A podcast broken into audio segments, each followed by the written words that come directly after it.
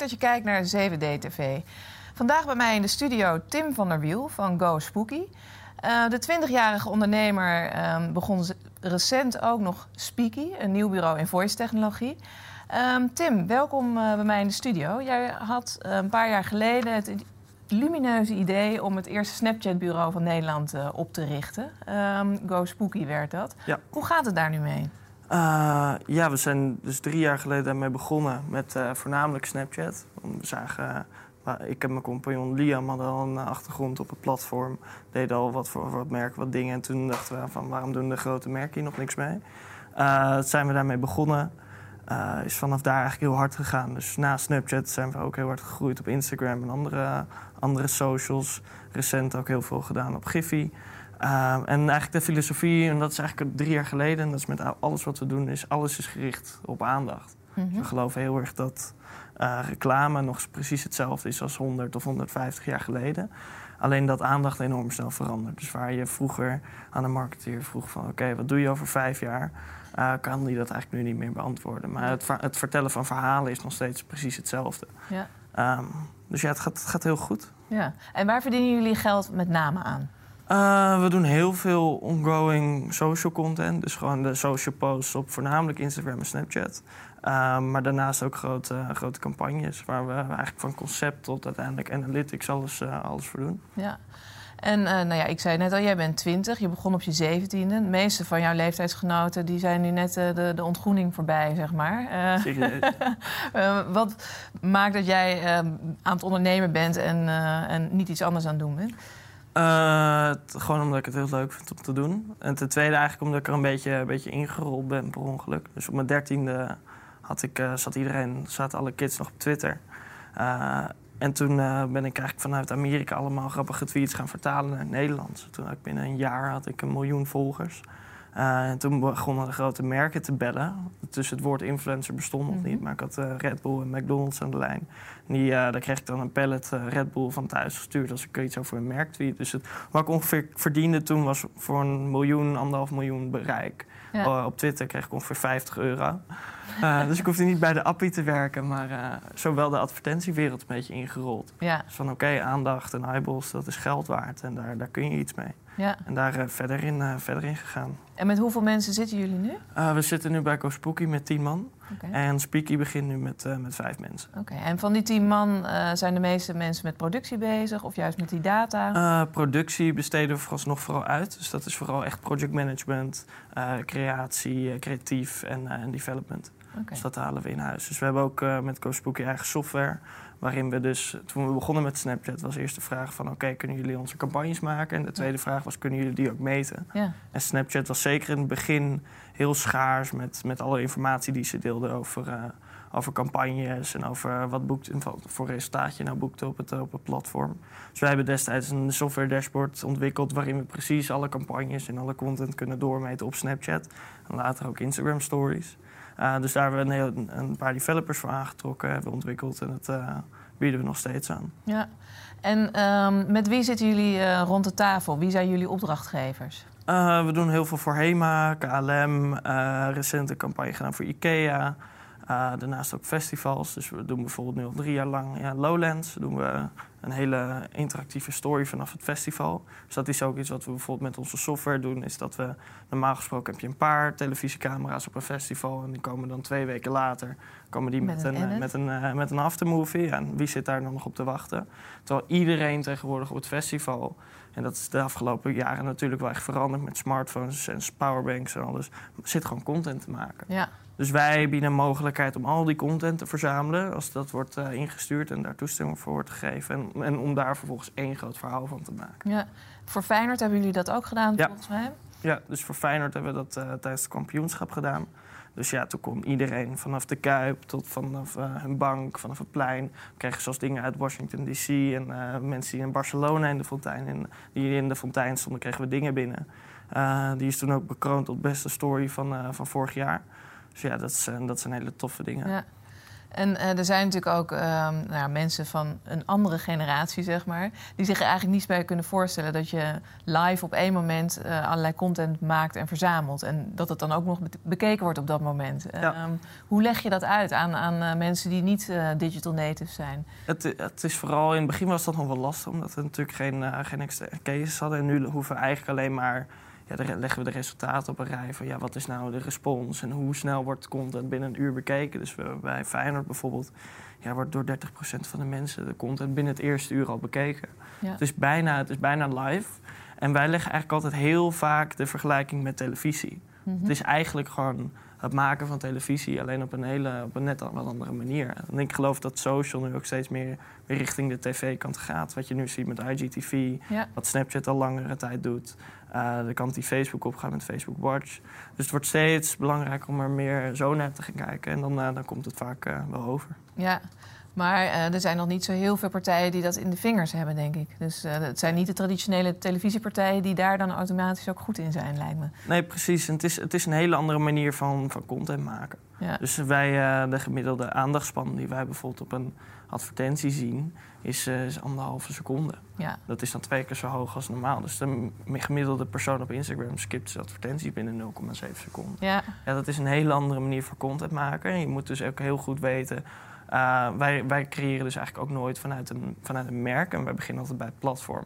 Dus op het moment dat je echt iets vanuit een platform ontwikkelt, dan, en echt inspeelt op de gebruikersnormen. Dus bijvoorbeeld van oké, okay, we snappen dat jij heel veel content maakt, dus daar doen we iets mee. In plaats van dat we gewoon zelf onze advertenties gaan opknippen. Mhm. Dus de grootste vraag die wij nog krijgen is van ja, kunnen jullie onze TVC opknippen naar, uh, Ja, die naar 10 commercial, seconden? ja. En die is dan verkeerd geschoten en alles. En dan, en dan zeggen wij van nee, dat, uh, dat lukt niet. Nee. Wij hebben letterlijk betere advertenties die beter presteren, die met een telefoon zijn opgenomen, dan met een productiebudget van 100.000 euro erachter. Ja, ja. Dus dat, uh, En waar gaat dat geld nu ehm, eh, in zitten? Dus blijkbaar niet, naar, niet per se in productie. Eh, gaat het dan meer in inkoop zitten? Of? het, zit, het zit deels in productie, ook een stuk in strategie. Dus het is natuurlijk Mhm. Ja. wel een eh, duurder om per platform te gaan kijken. Precies. Dus eh, voor Snapchat doen we echt hele andere dingen dan voor, voor Instagram. Terwijl heel veel mensen denken nog steeds dat het hetzelfde platform Mhm. is. Eh, dus daar zitten meer kosten in. Maar uiteindelijk zie je daardoor wel een hogere opbrengst per, per platform. Ja. Dus, eh, en alles wat. eh, en daarnaast ook een stuk, heel stuk in de RD, bij ons intern dan.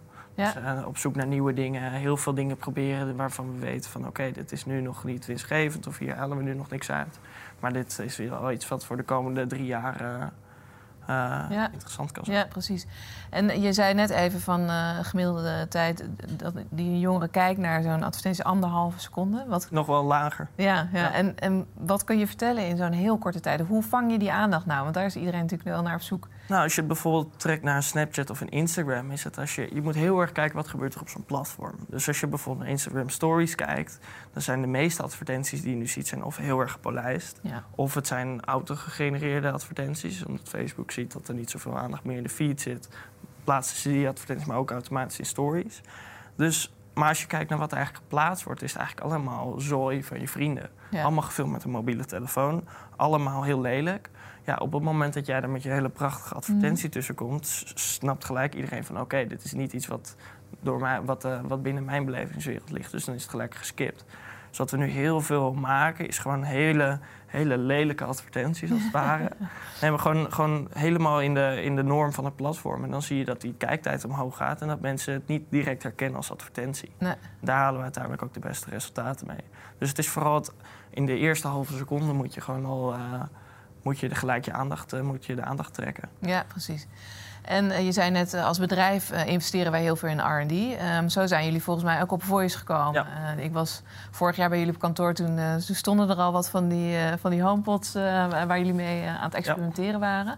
Wat gaan jullie daar op dat gebied doen? Hoe gaan jullie merken helpen? Eh, ja, het is voornamelijk ontstaan inderdaad uit we kwamen. We hebben gewoon een paar jongens op het kantoor zitten. Die zijn constant bezig met nieuwe dingen. Gewoon kijken van oké, wat is interessant. En die zijn daar gewoon mee aan het spelen, inderdaad, wat je zei.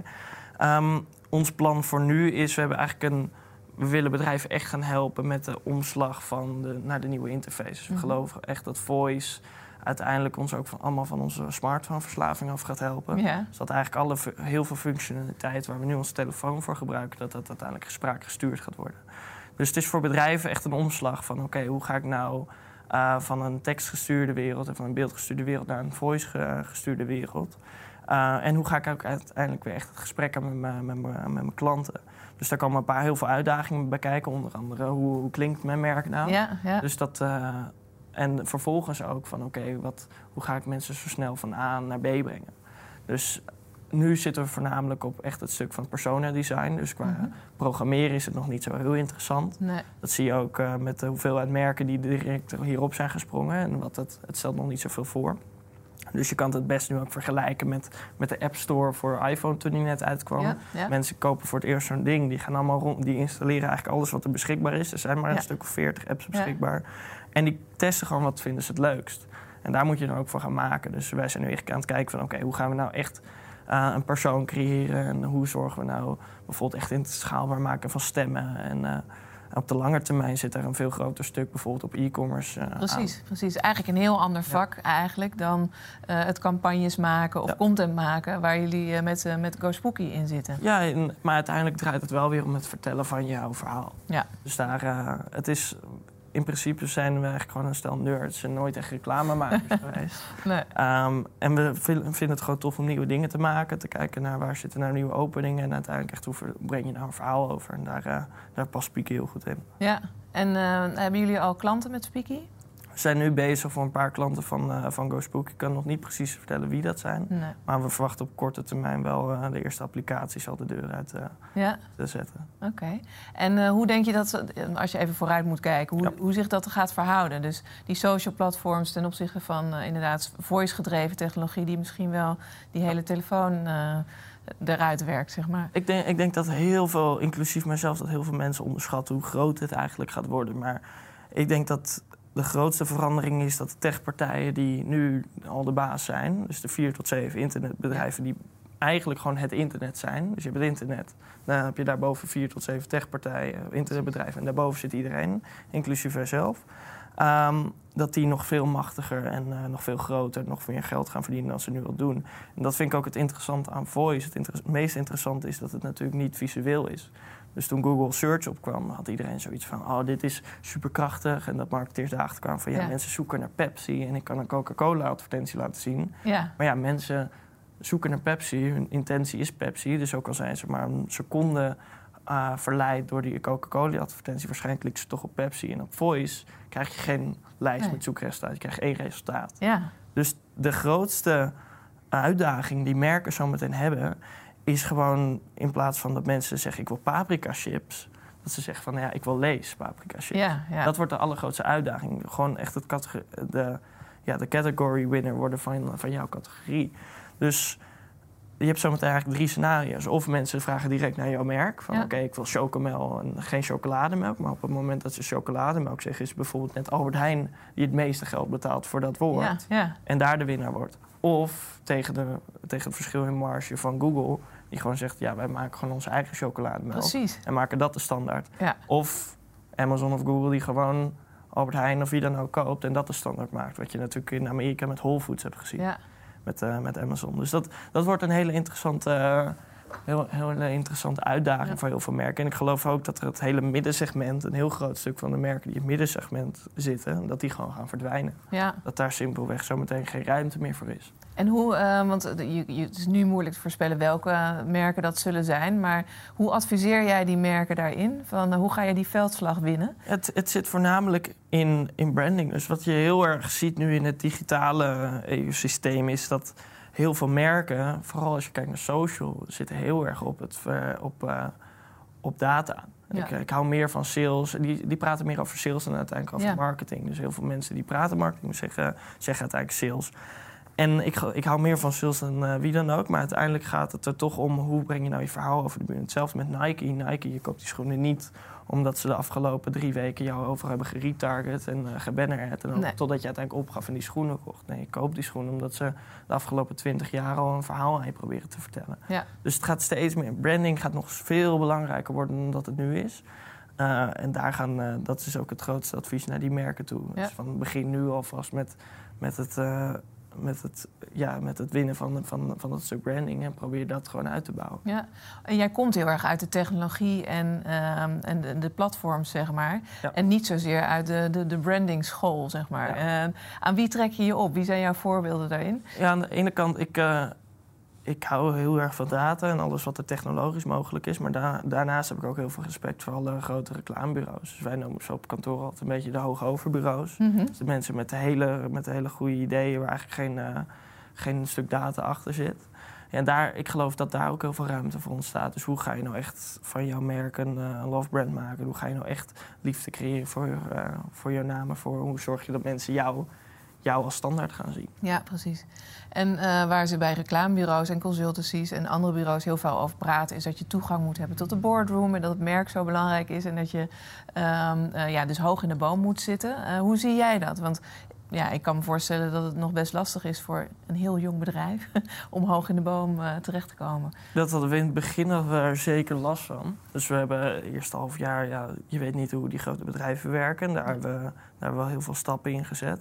Ja, nu zitten we toch ook heel veel met bedrijven direct. Dus dat maakt het voor ons al een heel stuk makkelijker. Ja. Dus eh, bijvoorbeeld bij verschillende opdrachtgevers zitten we al echt op boardroom niveau. Mhm. Dat is wel echt heel anders praten, ook heel interessant. Ja, Maar ja, die merken, merken ook heel veel bedrijven merken ook dat er gewoon heel veel gebeurt. Dat ze ook hele jonge, jonge mensen en eh, jonge bedrijven nodig hebben om eh, snel te kunnen innoveren. ja, Dus ja, daar doen we op dit moment voor ons voordeel ook mee. Ja. Daarnaast werken we ook met gewoon de grote reclamebureaus.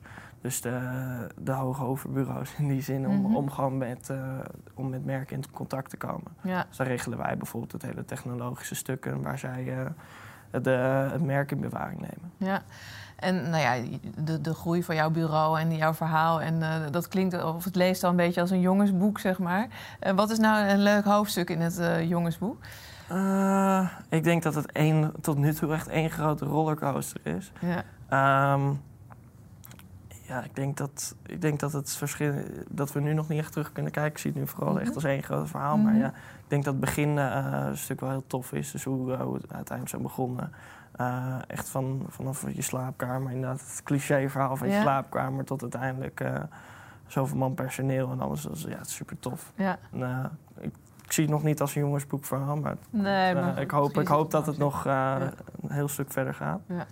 En ehm, kom je jezelf wel eens tegen? Waar heb jij hulp bij nodig en eh, waar vraag je hulp? Ja, we hebben dingen zoals juridisch of uh, Ja. boekhoudtechnisch. Dat hebben we ook in het begin direct, eh, direct allemaal uitbesteed. Van ja, dat wil je als 20-jarige jongen, wil je daar het liefst niet mee, eh, mee bemoeien. Dus, en daarnaast ook eh vraagstuk van ja, hoe, inderdaad, hoe ga je nou met zo'n boardroom om? Of hoe, hoe overtuig je bepaalde mensen? Dat zijn dingen die je leert. Ja. En eh, waar je ook advies voor kan inbinden. Dus dat, eh, dat doen we zeker. Ja. En ehm, als jij nu nou ja, brand owners eh, één advies mag geven, waar zou je dan je geld op inzetten? Is dat meer op social of toch meer op voice? Ehm, ik denk uiteindelijk dat het een het ander niet uitsluit. Ik denk wel dat we steeds meer, dat heel veel mensen moeten begrijpen dat je hebt het internet, dat is eigenlijk onze, de ruggengraat van onze hele samenleving ondertussen. En vervolgens dat mensen echt moeten begrijpen van oké, die techbedrijven kan er beter maar gewoon mee samenwerken. In plaats van dat ik alles eh, gewoon op mijn eigen houtje probeer te doen. Dus ik denk dat je de komende periode nog steeds ook heel veel samenwerkingsverbanden gaat zien... die uiteindelijk na een hele tijd, een snelle tijd weer gaan sneuvelen. Dus toch heel veel bedrijven die, die niet zitten te wachten op verandering... en toch zich er gewoon aan over moeten geven. Ik denk dat dat de grootste, grootste advies kan zijn. Ja. zijn. En ehm, nou, over eh, twee jaar, waar staan eh, Go Spooky en Speaky dan? Of zijn er dan al, eh, al Ik- vijf takken? Wie weet. Nee, ik verwacht dat, dat Speaky heel, heel snel zal gaan groeien.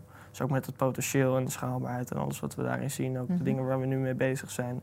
Ja, daar hebben we geen eh, manuren meer voor nodig. Dat Ja. willen we zometeen gewoon echt gaan, eh, gaan schalen. En dat kan ook veel beter. Dus ik verwacht dat dat een, eh, een vlucht gaat nemen. Daarnaast groeien met, Spooky, met Go Spooky gaan we nu ook elk jaar nog, groeien we nog 100%. Ja. Dus dat, ja, het gaat, het gaat eh, beide kanten op. En internationaal, eh, ga je ook eh, naar het buitenland? Of? We doen nu voor enkele merken, dus bijvoorbeeld voor HEMA doen we dingen in verschillende landen. Dus nu is het voorna- voornamelijk nog voor de grote merken vanuit Nederland. opere- eh, ja, opereren we nogal internationaal, voornamelijk Europa. Ehm, maar daar verwachten we ook om naar het buitenland nog stappen te zetten. Maar dat houden we voor nu nog een beetje af. Oké. Nou, wij gaan het zeker volgen. Tim, eh, ontzettend bedankt dat je hier was vandaag. Geen probleem, superleuk. En eh, jij bedankt voor het kijken naar 7D-TV. Online zijn nog ontzettend veel meer van eh, dit soort interviews te vinden. Ehm, tot de volgende keer.